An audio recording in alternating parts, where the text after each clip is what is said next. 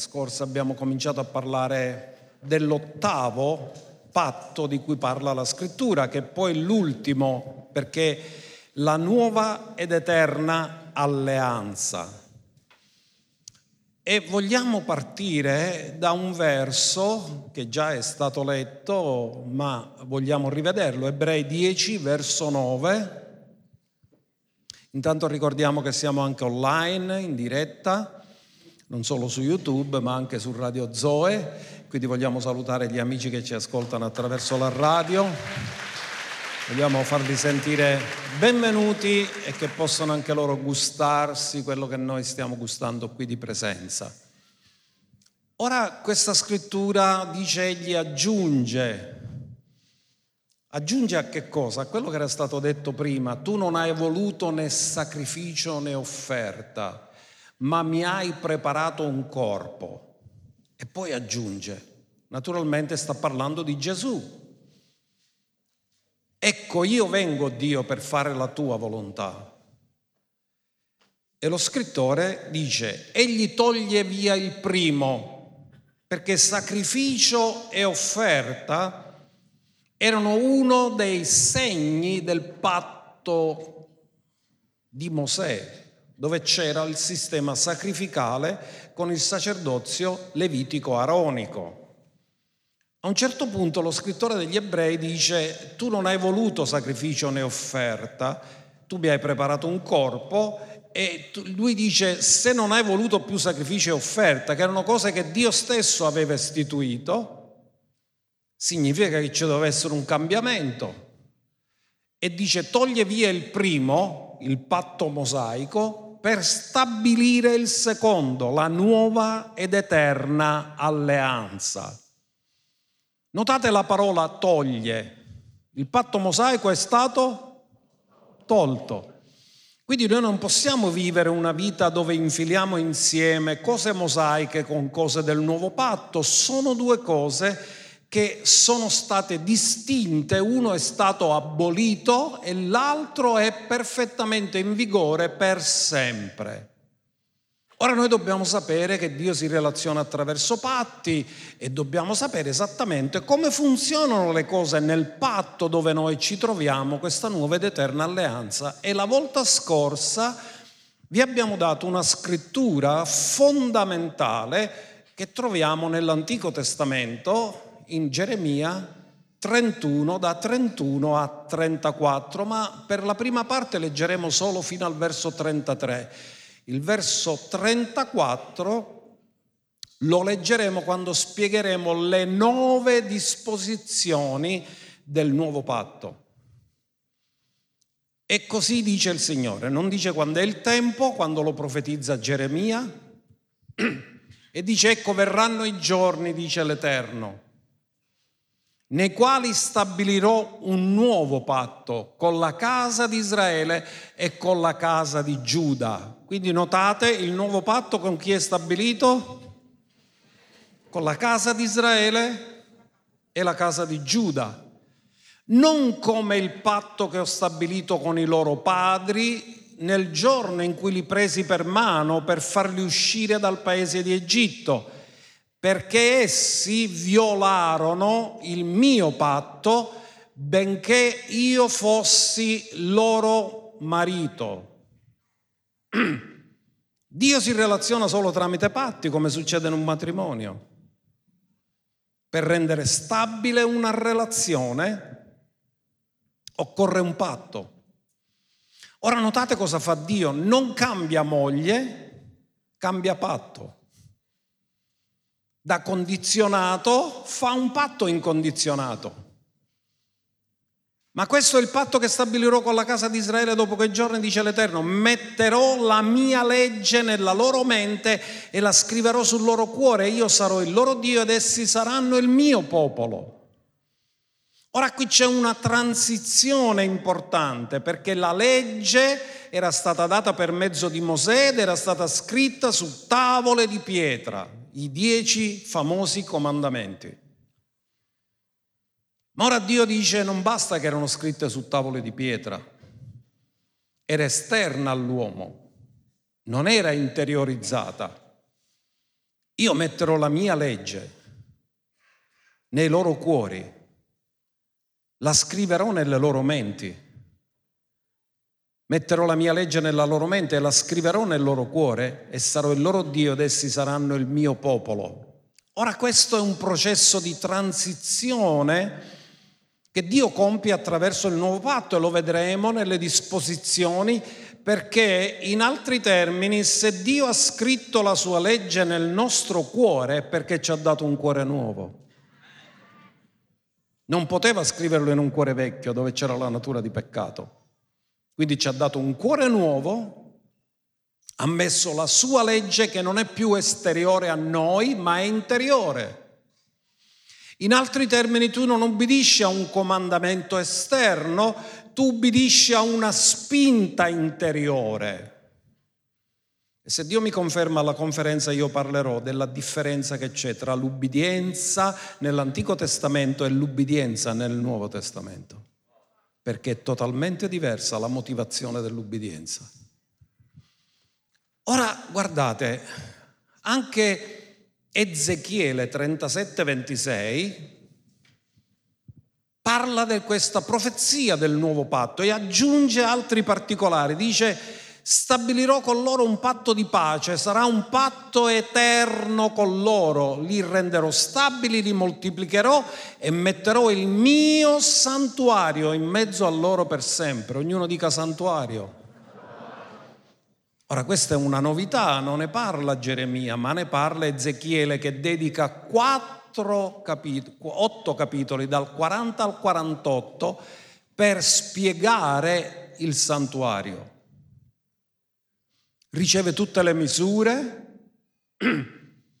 e lui dice che questo avverrà quando Dio metterà il suo santuario in mezzo a loro per sempre. La mia dimora sarà presso di loro.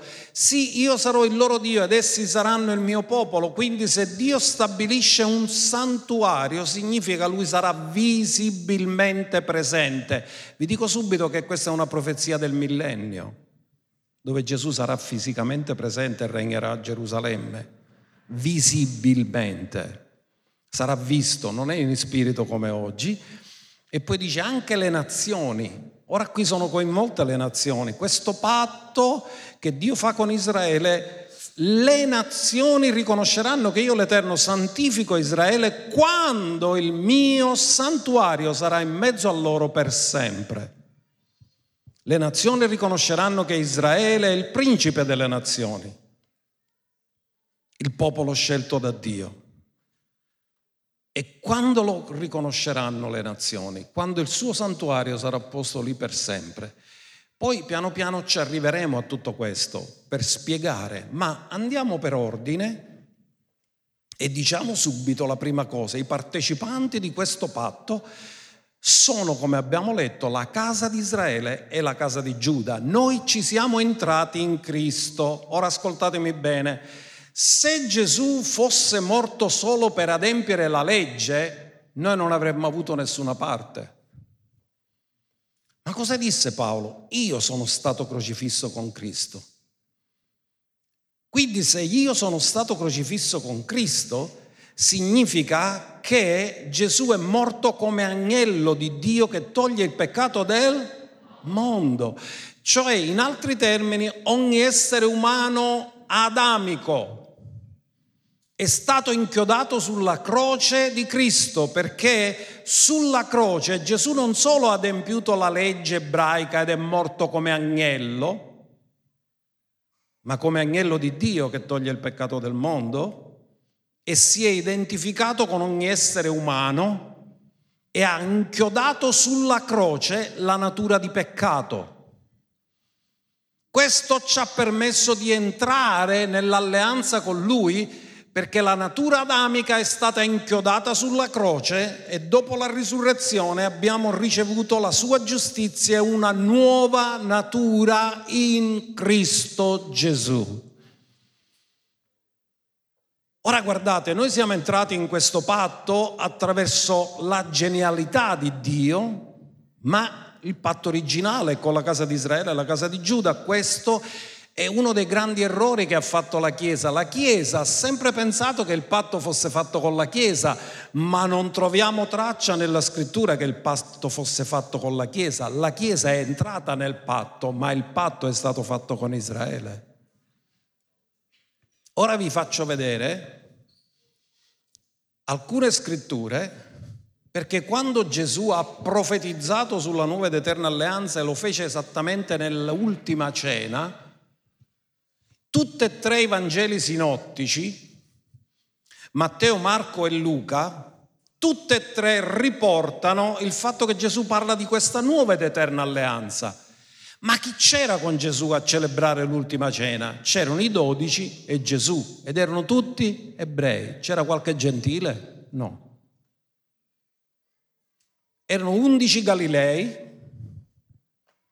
e uno della tribù di Giuda, Giuda. Oltre Gesù, il leone della tribù di Giuda. Ora andiamo a vedere queste scritture che ci dicono che il patto è stato fatto con ebrei solo presenti. Matteo 26, 28, perché questo è il mio sangue il sangue del nuovo patto che è sparso per molti per il perdono dei peccati. A chi l'ha detto? Ai dodici. Marco 14, 24 lo dice pure, quindi disse loro, questo è il mio sangue, il sangue del nuovo patto che è sparso per molti. Luca 22, 20, forse il più conosciuto, perché è più specifico, parla di quale calice? Così pure dopo aver cenato prese il calice, dicendo questo calice, voi tutti sapete che era il terzo calice, il calice della redenzione o del riscatto. È il nuovo patto nel mio sangue che è sparso per voi. Chi c'era? Tutte e tre i Vangeli ne parlano, i sinottici, ma c'erano solo i dodici. Quindi quando Gesù ha fatto il patto non c'era la Chiesa ancora la Chiesa non c'era. C'erano solo ebrei. E lui non ha fatto altro che realizzare Geremia 31, 31, 33, il nuovo patto che Dio avrebbe fatto con la casa di Israele, e c'erano undici Galilei, e la casa di Giuda, c'era Giuda, oltre il leone della tribù di Giuda. Quindi questo patto è stato fatto con loro, ma abbiamo imparato la volta scorsa che quando i gentili hanno ricevuto il battesimo nello Spirito Santo, sono fa- entrati a fare parte della Chiesa, sono stati battezzati in acqua perché hanno detto ma allora Dio ha dato a loro lo stesso dono che ha dato a noi, perché Efesini 2.18 ci dice che sia ebrei che gentili abbiamo accesso al Padre in un unico spirito. Quindi ricevendo per mezzo di lui abbiamo entrambi accesso al Padre in un unico spirito, sia ebrei che gentili, abbiamo accesso al Padre in un unico spirito. Quindi ricevendo lo Spirito Santo siamo rassicurati che noi abbiamo l'accesso alla presenza del Padre. Siamo diventati figli. Non dice l'accesso a Dio, dice l'accesso al Padre. Quindi significa che andiamo come figli. Allora sappiamo che tutto questo è avvenuto perché se nel giorno di Pentecoste c'erano solo ebrei e proseliti, quindi c'era già la presenza di gentili che si erano convertiti alla religione ebraica, noi troviamo che dopo, quando il centurione Cornelio viene riempito di Spirito Santo, quando i samaritani ricevono lo Spirito Santo, loro ricevono lo stesso diritto che avevano tutti gli ebrei, quindi vengono introdotti per mezzo dello Spirito nell'eterno patto e hanno accesso, abbiamo accesso al Padre in un solo Spirito. Ora, partendo dalle scritture che abbiamo letto, cominciamo a trattare le nove disposizioni del nuovo patto. Quante sono le disposizioni? Quanti sono i doni dello Spirito? Quindi c'entra lo Spirito in questo nove. La prima disposizione, questo patto, se siete stati attenti a Geremia 31:31, 31, è un patto incondizionato. Dice io farò un patto con la casa di Israele e la casa di Giuda, ma dice qualcosa che deve fare la casa di Israele e la casa di Giuda? No. Tutti i patti sono comunque basati sulla fede, il giusto vivrà per fede. Quindi tutti i patti richiedono sempre la stessa cosa, richiedono la fede, ma in questo caso Dio non dice che noi dobbiamo fare qualcosa, ma dice che Lui fa qualcosa in noi che ci fa fare qualcosa. Metterò la mia legge nella loro mente e la scriverò nei loro cuori, ma è Dio che lo fa, noi di conseguenza quello che Dio fa facciamo.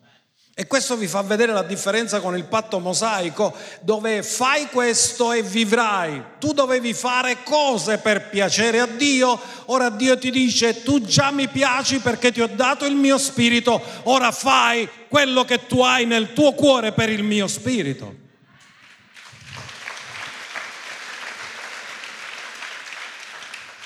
Quindi Dio cosa fa? Fa questo patto con la casa di Israele e la casa di Giuda.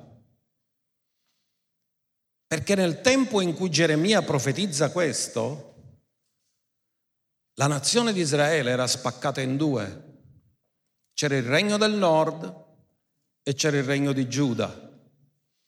Quindi Dio dice tutte e due saranno coinvolte. Quindi questo profetizza della riunificazione Israele, di Israele, della nazione di Israele.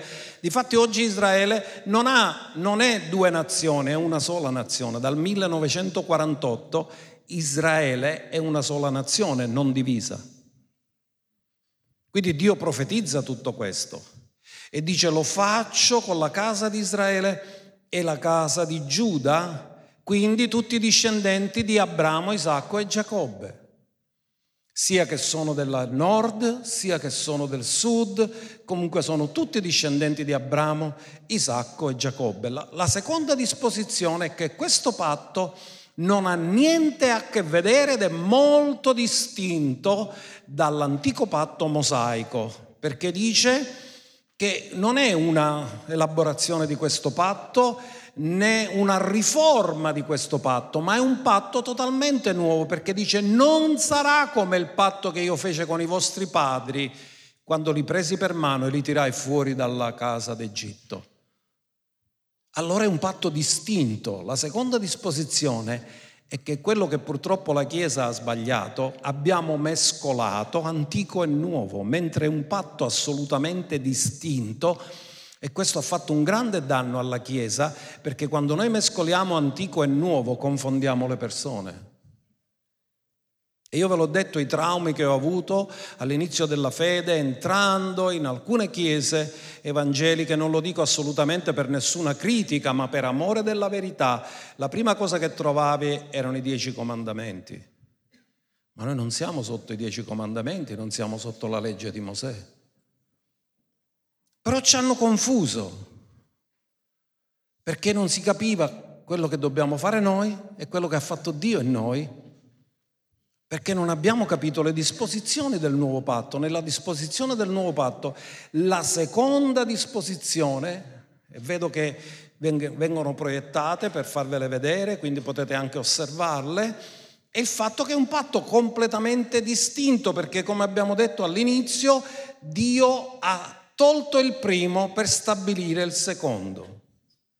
Non hanno più nessuna correlazione, sono due cose completamente diverse. E la terza disposizione, Dio promette la rigenerazione della nazione di Israele e praticamente lui farà delle cose meravigliose per tutta la nazione. Questo avverrà in un tempo in cui tutti gli ebrei saranno salvati, quelli che si troveranno in quel tempo, e anche le loro generazioni future. Ancora non è avvenuto, ma avverrà. Lui l'ha promesso perché fa parte del patto integrante che Dio ha dato. Ma vi voglio dare una scrittura in Isaia 59, 21. E vi ricordate che abbiamo letto nessuno più dirà al suo prossimo conosci il Signore perché tutti mi conosceranno dal più piccolo al più grande, quindi se tutti lo conosceranno è perché lui ha lavato tutti i loro peccati, li ha fatti nascere di nuovo e hanno una relazione personale con lui.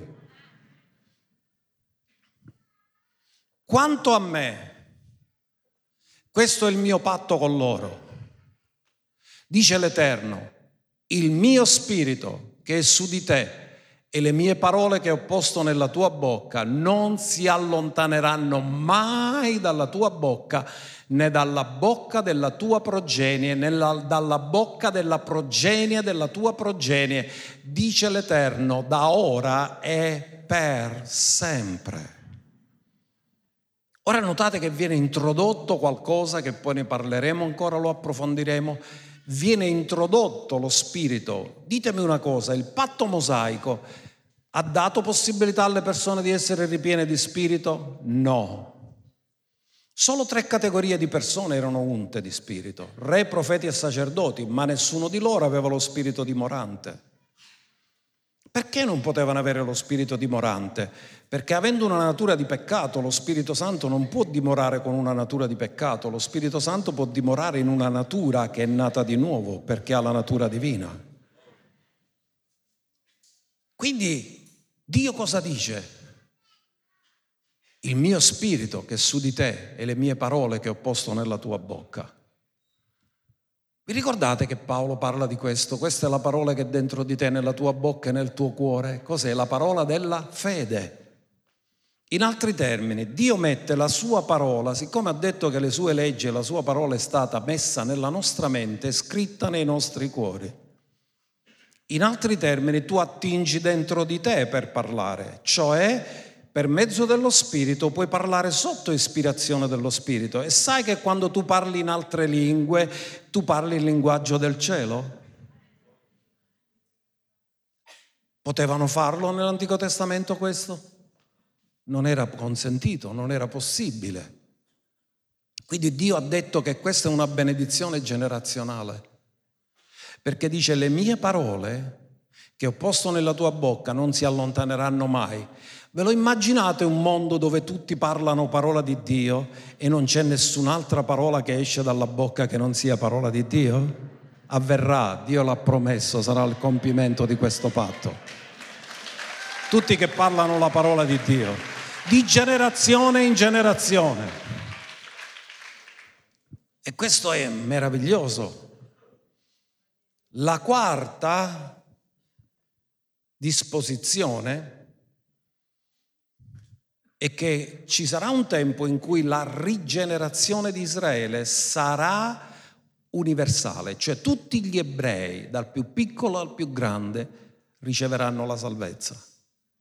Quando riconosceranno il Messia, come nazione l'hanno rigettato, ma come nazione lo riconosceranno e tutti entreranno in questo piano di salvezza completo come nazione e questo è scritto in Isaia 61 verso 9. Leggiamo, la loro discendenza sarà nota fra le nazioni e la loro progenie fra i popoli. Tutti quelli che li vedranno li riconosceranno perché essi sono una discendenza benedetta dall'Eterno. Non è quello che abbiamo visto di generazione in generazione, una discendenza benedetta dall'Eterno. Quindi ci sarà una manifestazione potente di Dio. La nazione di Israele volgeranno lo sguardo verso colui che hanno trafitto e si assumeranno la responsabilità e piangeranno per quello che hanno fatto e poi lo riconosceranno come Signore, come loro Messia e da quel momento comincerà una restaurazione meravigliosa. La quinta disposizione è che Dio ha previsto che i peccati vengono totalmente lavati e l'iniquità viene totalmente rimossa.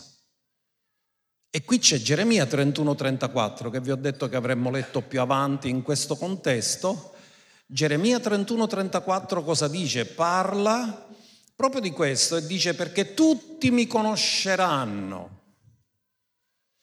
Non insegneranno più ciascuno il proprio vicino né ciascuno il proprio fratello dicendo conoscete l'Eterno perché tutti mi conosceranno dal più piccolo al più grande, dice l'Eterno, perché io perdonerò la loro iniquità e non mi ricorderò più del loro peccato. Ditemi una cosa, il patto mosaico cosa poteva fare al massimo nella festa di Yom Kippur? Coprire il peccato, non poteva lavare il peccato. La coscienza di peccato rimaneva perché la natura di peccato rimaneva, venivano coperti i peccati ma non lavati.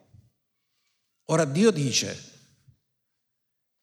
perdonerò la loro iniquità. Abbiamo letto domenica scorsa, prima Giovanni 1,9, quando dice: Quando il mio peccato confesso, egli è fedele e giusto da perdonarmi ogni peccato e purificarmi da ogni. Non riprende questo? Non fa parte del nuovo patto questo? Che basta che tu lo confessi. Avete notato che non c'è neanche scritto che l'Antico Testamento in Proverbi diceva che se uno confessa e abbandona otterrà misericordia, mentre nel Nuovo Patto non c'è scritto e abbandona. Sapete perché? Se hai la nuova natura non puoi amare il peccato. Non puoi identificarti col peccato. Il peccato è una caduta, è un'esperienza transitoria perché se sei in Cristo sei una nuova creazione, se sei il Tempio dello Spirito Santo, non ti può mai piacere il peccato è un incidente di percorso, non può mai essere uno stile di vita. Quindi guardate cosa prevede il nuovo patto, che vengono lavati tutti i peccati e rimossa tutta l'iniquità, cosa che non veniva fatta nell'antico patto mosaico.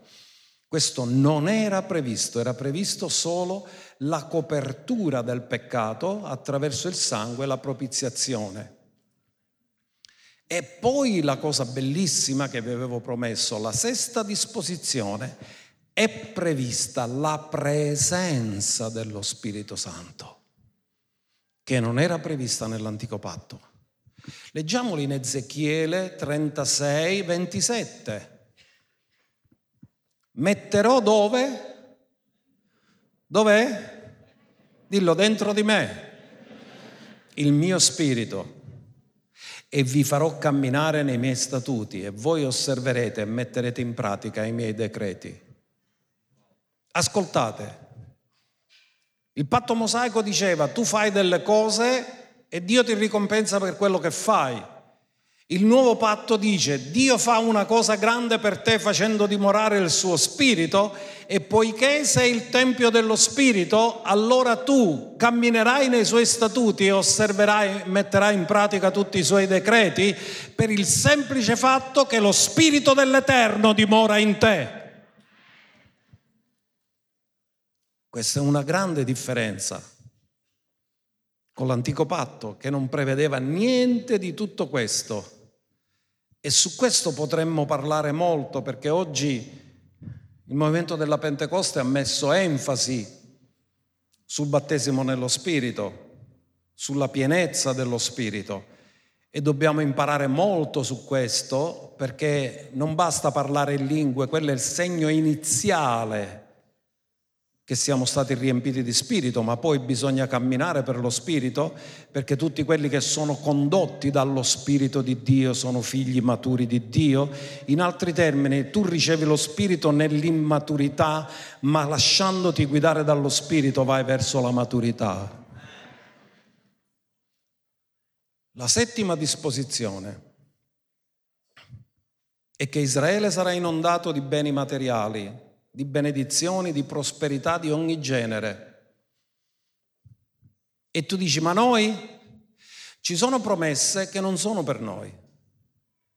Tutte le benedizioni spirituali sono per noi, ma non tutte le benedizioni materiali del nuovo patto sono per noi, perché ad esempio il Messia non abiterà a Roma, abiterà a Gerusalemme. La terra viene data a Israele, non viene data a noi. Allora ci sono cose che sono solo spirituali e appartengono alla Chiesa, ma ci sono cose che sono promesse materiali e naturali che non sono per la Chiesa, sono per la nazione di Israele, perché Dio il patto non l'ha fatto con la Chiesa. La Chiesa è entrata nel patto, nelle benedizioni del patto, ma l'ha fatto con la casa di Israele e con la casa di Giuda e a loro toccheranno certe cose. Guardate cosa dice Isaia 61,8. Perché io l'Eterno amo la giustizia, dillo l'Eterno ama la giustizia, odio il furto nell'olocausto. Chi è che offriva olocausti, i gentili o gli ebrei? Cosa facevano? Quando c'era una pecora zoppa, vabbè, questa è zoppa, la offriamo. C'era una pecora malata, la offriamo e non offrivano il meglio a Dio e lo disonoravano. Leggete Malachia. Dice portaglielo all'onorevole una cosa di questo genere, o a un re della terra e dire su un tuo tirantiesca quando ci puoi tape con la. Questo era furto nell'olocausto. Io da loro fedelmente la ricompensa e stabilirò con loro un patto eterno.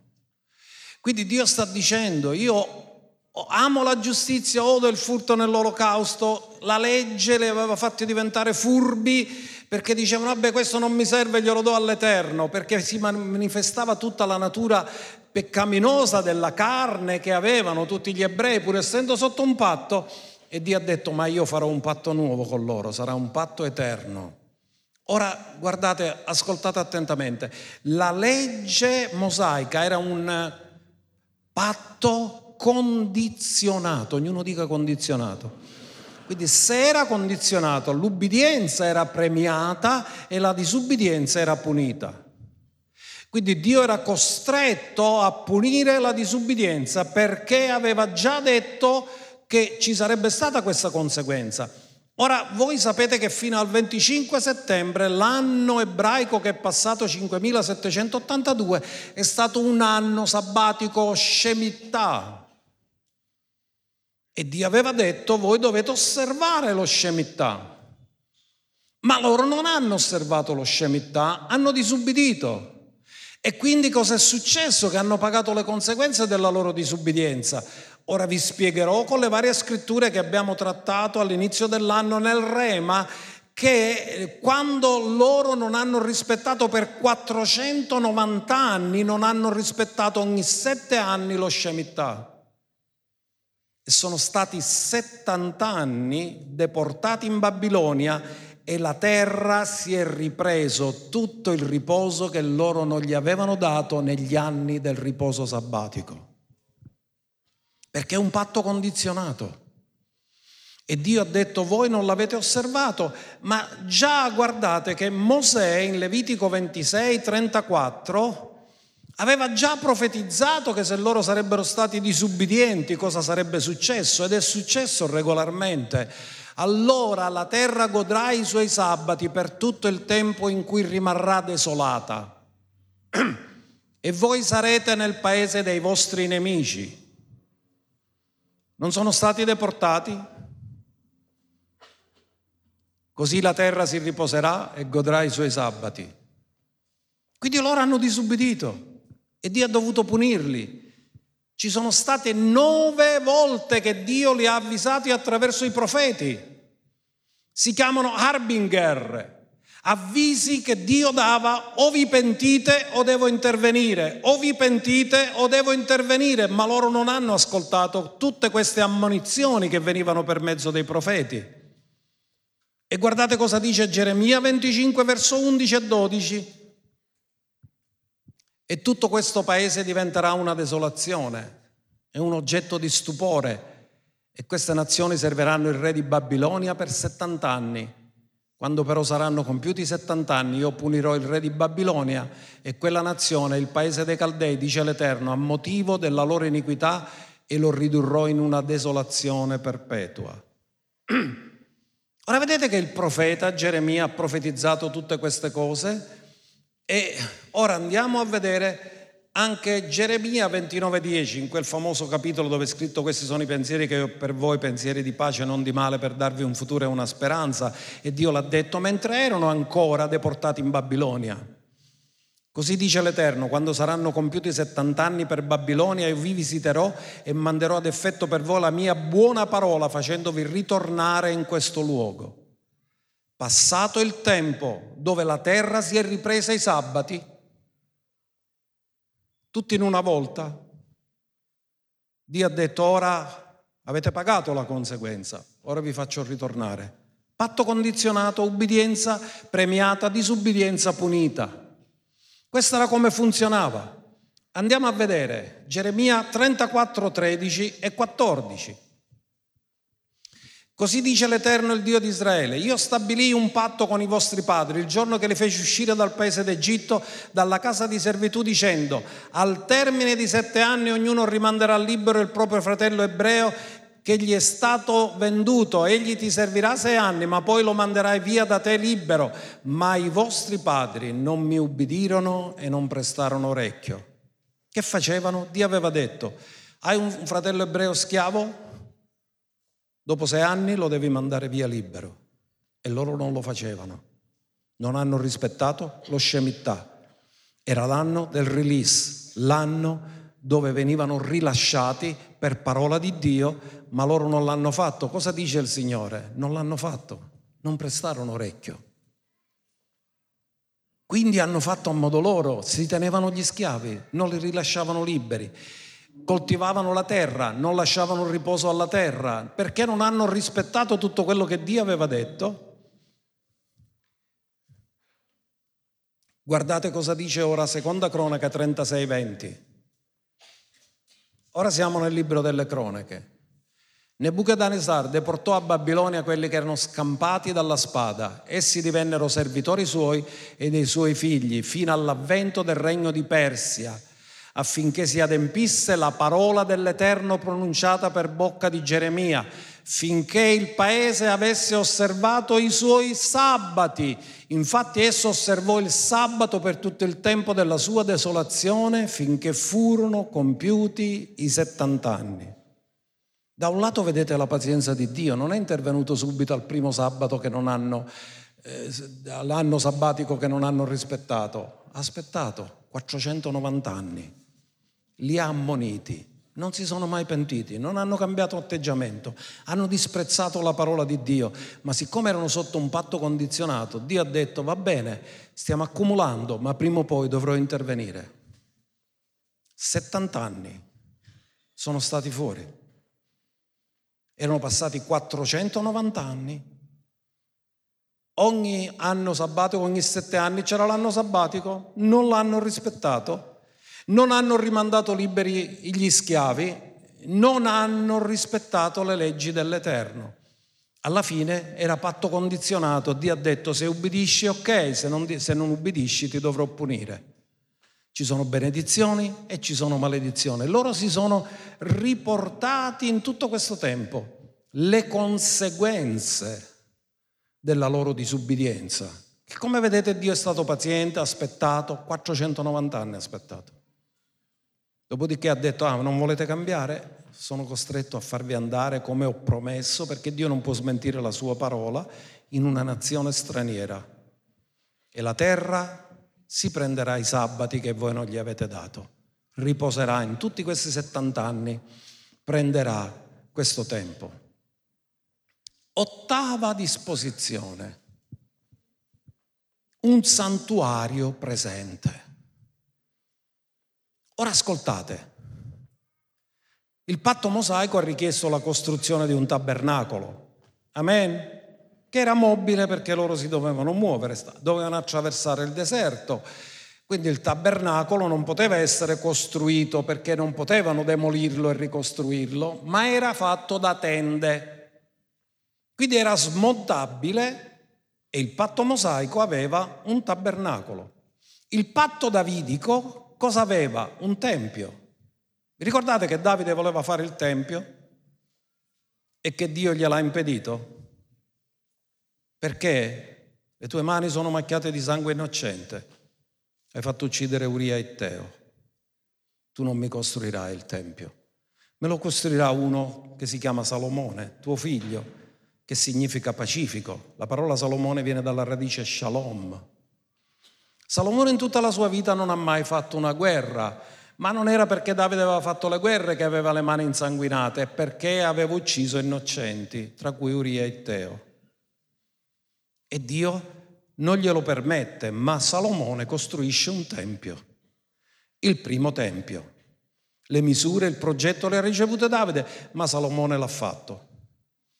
Ma ai tempi di Gesù c'è un altro tempio. Viene distrutto il tempio di Salomone, c'è un altro tempio, sempre sul monte Moria. E questo tempio è fatto da Erode. È molto più grande. Ci sono voluti 46 anni per ricostruirlo e quando Gesù è venuto non era neanche terminato. E quando Gesù tornerà, il nuovo patto richiederà un nuovo tempio, che siamo spiritualmente noi, il corpo di Cristo. Ma siccome ci sono le benedizioni materiali che debbono entrare, Gesù governerà nel millennio, sì o no? Dove abiterà? A Gerusalemme. E dove abiterà? In un nuovo tempio. Geremia non ne ha parlato, ma Ezechiele ha scritto parecchio e ci sono otto capitoli dal 40 al 48 dove c'è la descrizione esatta pure delle misure di questo Tempio, che non spiritualizziamo perché altrimenti non c'è bisogno di dare le misure. Le misure servono per realizzare un progetto, amen? E quindi cosa avviene? Che ancora ci saranno altri due templi uno che si chiamerà Tempio della Tribolazione. Ascoltatemi bene, Israele è già pronto per fare il terzo Tempio, ma loro non sanno e non comprendono che stanno facendo il Tempio della Tribolazione, perché la Chiesa sarà rapita e durante il rapimento l'anticristo si andrà a insediare a Gerusalemme su questo Tempio. E tu dici, Apostolo, ma questa è una tua opinione? No, questo è l'insegnamento della parola, perché lo dice Paolo in Seconda Tessalonicesi capitolo 2 dal verso 3, guardate cosa dice. Paolo sta parlando dei tempi della fine e sta dicendo nessuno vi inganni in alcuna maniera perché quel giorno non verrà se prima non sia venuta l'apostasia e prima che sia manifestato l'uomo del peccato, come viene chiamato l'anticristo, l'uomo del peccato, il figlio della perdizione, l'avversario, colui che si innalza sopra tutto ciò che è chiamato Dio, oggetto di adorazione, tanto da porsi a sedere dove? Nel tempio di... Si ci può sedere se non c'è il tempio. Vi rendete conto in che tempi stiamo vivendo? Che tutta Israele è già pronta per fare il terzo tempio. Ma loro non lo sanno che lo stanno preparando per l'anticristo. Perché la Chiesa non ci sarà in quel tempo, sarà rapita.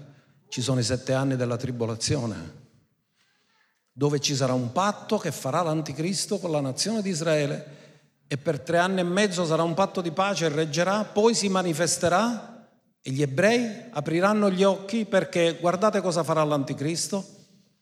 Colui che si innalza sopra tutto ciò che è chiamato Dio, oggetto di adorazione, tanto da porsi a sedere nel Tempio di Dio come Dio, mettendo in mostra se stesso e proclamando di essere Dio. L'anticristo dirà io sono Dio e gli ebrei capiranno abbiamo sbagliato. Apriranno gli occhi, diranno questo non è Dio, non è possibile, questo non può essere da Dio. E apriranno gli occhi e cominceranno a capire che sono caduti in un grande abbaglio perché Gesù disse io sono venuto nel nome del Padre mio e voi non mi avete ricevuto, un altro verrà nel suo proprio nome e voi lo riceverete.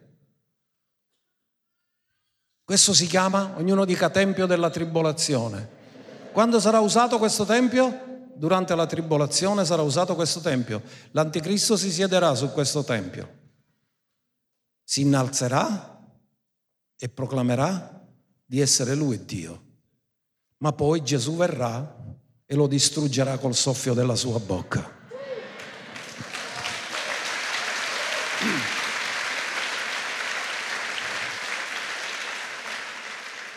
Non abbiamo il tempo di leggere otto capitoli di Ezechiele, però quando ci sarà il millennio, allora io vi dico una cosa, che probabilmente, molto probabilmente, se l'anticristo si andrà a sedere in questo tempio, il tempio sarà costruito prima del rapimento della Chiesa, perché sarà già lì. E siamo vicini a questo tempo. Già il popolo di Israele hanno attivato un sito internet dove ricevono offerte per la costruzione del terzo tempio. Già oggi lo trovate su internet che chiunque vuole donare per la costruzione del terzo tempio, già c'è il sito aperto. Ma poi ci sarà il tempio millenniale, ognuno dica tempio millenniale. Quindi dovete capire che ci sono ancora due templi che si devono fare tempo della tribolazione, tempo più millenniale dove Cristo regnerà insieme con noi, che regneremo con Lui. E sapete che fine farà l'anticristo, la bestia, il profeta? Durante il millennio saranno gettati nello stagno di fuoco e di zolfo. Amen. Tutte queste cose sono scritte nella Bibbia. E tutte queste cose sono un adempimento del patto, perché tutte queste cose sono scritte qui nel patto. Quindi ci sarà presente un avversario che si innalzerà, si metterà al posto di Dio e poi ci sarà questo tempio, il tempio della nuova ed eterna alleanza, dove Cristo si siederà e regnerà. Quindi studiate poi Ezechiele 40 a 48, non possiamo leggere otto capitoli, nove, anzi. La nona disposizione del patto. Il nuovo patto, come ogni disposizione, ha una legge. Vi ricordate cosa è scritto in ebrei? Che cambiato sacerdozio cambia anche la la legge. Quindi se il sacerdozio levitico aronico era sotto la legge di Mosè, il nuovo patto sotto quale legge è? È cambiata la legge, non dice che non ci sarà legge, sarà sotto la legge del Messia. Dillo, noi nel nuovo patto siamo sotto la legge del Messia. Amen. Non abbiamo 613 precetti da osservare. C'è la legge del Messia. Ora andiamo a vedere cosa ha dichiarato Gesù. Giovanni 13, 34. È la prima volta che Gesù parla di nuovo comandamento. Se è nuovo, significa prima non c'era. E lui ha detto, vi do un comandamento nuovo, che vi amiate gli uni gli altri come io vi ho amato anche voi amatevi gli uni gli altri. Da questo conosceranno tutti che siete miei se avete amore gli uni per gli altri.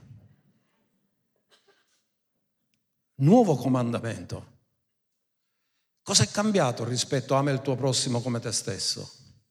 È nuovo, perché non è come te stesso, è come lui ci ha amati.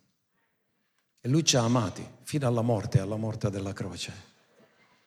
Come si chiama questo? Amore incondizionato. In altri termini, vi dico una cosa, se la Chiesa avesse capito l'amore incondizionato, non ci sarebbero divisioni nella Chiesa.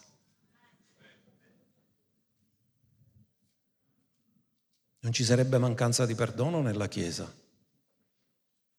Perché lui dice, vi conosceranno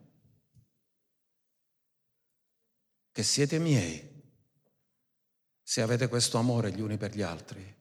In altri termini, il DNA che ti caratterizza è avere lo stesso amore agape di Cristo.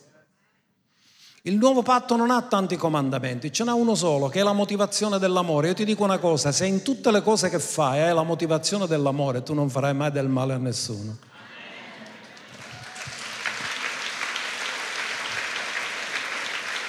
La legge è scritta nel tuo cuore, come Dio ha detto. Ora guardate anche due scritture dove si parla della legge del Messia, la legge di Cristo. Prima Corinzi 9, 21. Tra quanti sono senza legge, di chi parla? Dei gentili che non erano sotto la legge. Mi sono fatto come se fossi senza legge, benché non sia senza la legge di Dio, anzi sotto la legge di Cristo. Chi lo sta dicendo? Lo sta dicendo l'Apostolo Paolo, l'Apostolo dei gentili. Sta dicendo io non è che sono senza legge, mi faccio come sono con quelli che non hanno legge, come se non avessi legge. Ma io sono sotto la legge del Messia, sono sotto la legge di Cristo, per guadagnare quanti sono senza legge. Il suo ministero è per i gentili, quindi lui deve guadagnare tutti quelli senza legge e lui dice io sono sotto la legge del Messia, che è la legge dell'amore, e la legge dell'amore non può sopportare che i gentili vanno all'inferno, gli predico l'Evangelo a ognuno e guai a me se non evangelizzo. La legge del Messia è compassione, è misericordia, è amore, è grazia. E poi c'è un altro verso che già vi ho letto l'altra volta, Galati 6.2, cioè nella legge del Messia non ci può essere indifferenza, ognuno dica l'indifferenza non appartiene al Messia. Portate i pesi, così adempirete la legge. In altri termini, se io ti amo di un amore incondizionato, non sono indifferente quanto sei nel bisogno. Dice, ma tutto qua e te pare picca? Che deve essere sempre motivato dall'amore. Se avessero educato la Chiesa ad essere sempre motivata dall'amore invece di imporre comandi esteriori, noi oggi saremmo così avanti e saremmo una luce meravigliosa per tutti, perché mostreremmo Cristo alle persone il suo amore e la sua meravigliosa grazia. Ora ascoltate, perché voglio darvi le basi di quello che vi ho detto. Il Tempio non è promesso a noi, si farà in Israele. Non è promesso la terra, Dio la darà a Israele. Ma allora la Chiesa nel nuovo patto, che promesse ha? A Efesi 1, 3 e 4. E qui c'è qualcosa di meraviglioso. Benedetto sia Dio e Padre del Signore nostro Gesù Cristo, che ci ha benedetti con ogni benedizione spirituale. Cos'ha la Chiesa nel nuovo patto? Ogni benedizione spirituale. Dillo, io ho ogni benedizione spirituale. Ti posso dire una cosa, non avrai neanche un pezzettino di terra in Israele, ma hai ogni benedizione spirituale nei luoghi celesti con Cristo.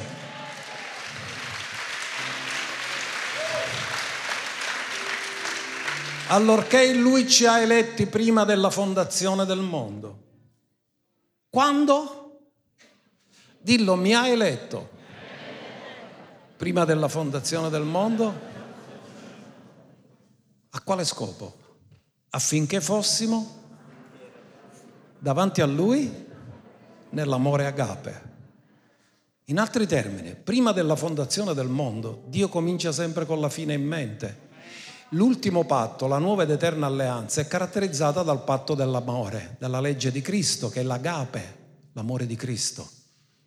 Ma Dio, prima della fondazione del mondo, guardate cosa si era inventato, che voleva una famiglia sulla terra che fosse santa e irreprensibile davanti a Lui nell'amore. In altri termini, ci ha preannunciato la nuova ed eterna alleanza avanti la fondazione del mondo, perché l'agnello era stato immolato avanti la fondazione del mondo. Dillo, Dio mi ha destinato ad essere santo e irreprensibile davanti a Lui nell'amore. Facciamogli un applauso meraviglioso.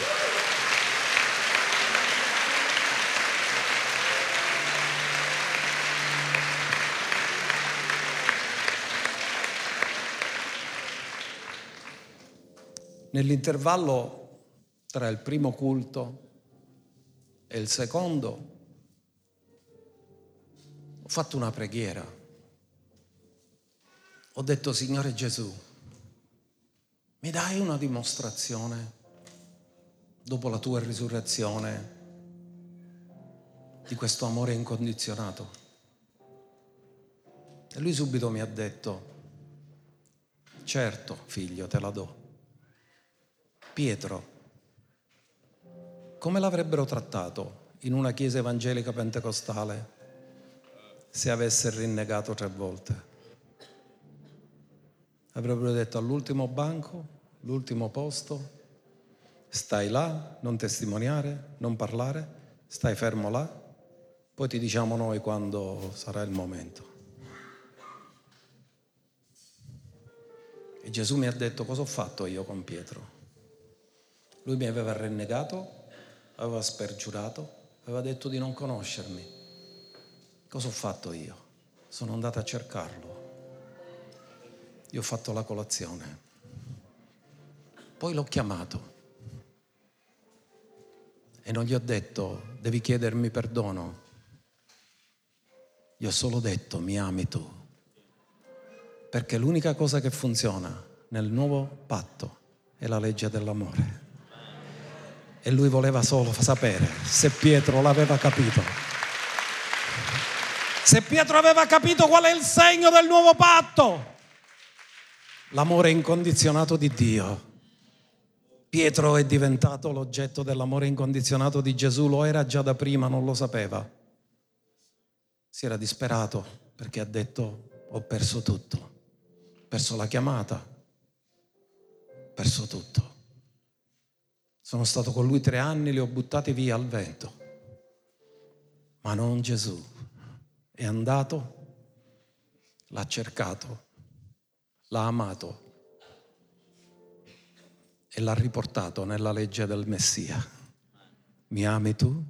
Mi ami tu? Mi ami tu? E gli ha ridato fiducia. Pietro, oltre 50 giorni dopo, che aveva rinnegato a Pentecoste. Neanche due mesi erano passati. Lui predica, perdonato, restaurato, predica e 3.000 persone ricevono Gesù. Il frutto dell'amore incondizionato di Dio, dove nessun altro avrebbe avuto fiducia in Lui. Gesù ha avuto fiducia in Lui dove nessun altro l'avrebbe più trattato, Gesù l'ha trattato, dove nessun altro avrebbe investito più su di lui, Gesù ha investito su di lui. Miei cari, io prego che questo amore incondizionato di Dio sia rivelato a tutti noi, nel nome di Gesù. Amen. Amen.